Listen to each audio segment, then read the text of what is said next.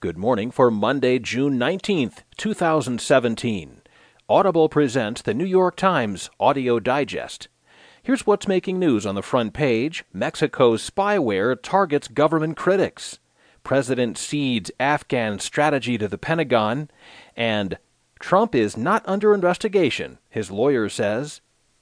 In today's national headlines, an Ohio town's immigration clash down in the actual muck.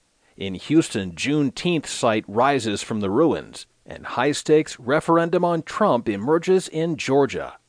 In today's business headlines, YouTube sets policies to restrict extremism. With Uber in turmoil, Huffington's influence grows, and breweries worry about Anheuser-Busch InBev stake in Rate Beer site.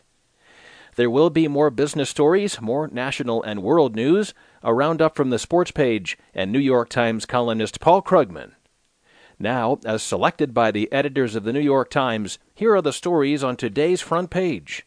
The top stories written from Mexico City by Azam Ahmed and Nicole Perlroth. Mexico's spyware targets government critics.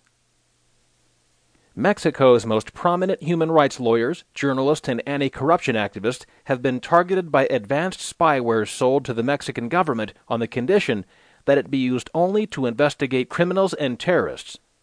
The targets include lawyers looking into the mass disappearance of 43 students, a highly respected academic who helped write anti corruption legislation, two of Mexico's most influential journalists, and an American representing victims of sexual abuse by the police. The spying even swept up a teenage boy. Since 2011, at least three Mexican federal agencies have purchased about $80 million worth of spyware created by an Israeli cyber arms manufacturer. The software, known as Pegasus, infiltrates smartphones to monitor every detail of a person's cellular life calls, texts, email, contacts, and calendars. It can even use the microphone and camera on phones for surveillance. The company that makes the software, the NSO Group, says it sells the tool exclusively to governments with an explicit agreement that it be used only to battle terrorists or the drug cartels and criminal groups that have long kidnapped and killed Mexicans.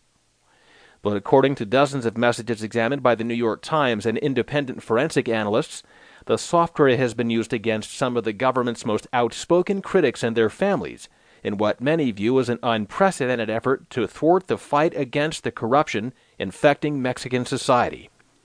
We are the new enemies of the state, said Juan Pardinas, the general director of the Mexican Institute for Competitiveness, who has pushed anti corruption legislation. Pardinas' iPhone, along with his wife's, was targeted by the software, according to an analysis. Ours is a society where democracy has been eroded, he said. The deployment of sophisticated cyber weaponry against citizens is a snapshot of the struggle for Mexico itself, raising profound legal and ethical questions for a government already facing severe criticism for its human rights record. Under Mexican law, only a federal judge can authorize the surveillance of private communications, and only when officials can demonstrate a sound basis for the request. It is highly unlikely that the government received judicial approval to hack the phones, according to former Mexican intelligence officials. Instead, they said, illegal surveillance is standard practice. The Mexican government acknowledges gathering intelligence against legitimate suspects in accordance with the law. As in any democratic government, to combat crime and threats against national security, the Mexican government carries out intelligence operations, it said in a statement but the government categorically denies that any of its members engage in surveillance or communications operations against defenders of human rights, journalists, anti corruption activists, or any other person without prior judicial authorization. Next on the front page, President cedes Afghan strategy to the Pentagon.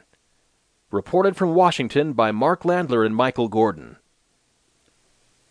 When President Trump made his first major decision on the war in Afghanistan, he did not announce it in a nationally televised address from the White House or a speech at West Point.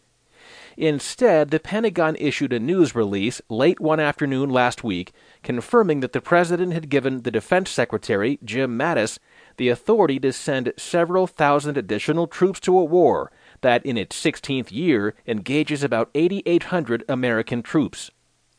Trump, who writes avidly on Twitter about war and peace in other parts of the world, said nothing about the announcement, but its effect was unmistakable.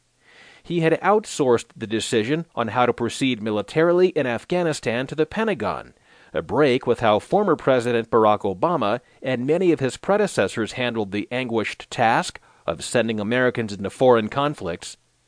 The White House played down the Pentagon's vaguely worded statement which refer only to setting troop levels as a stopgap measure, a tacit admission of the administration's internal conflicts over what to do about the deteriorating situation in Afghanistan.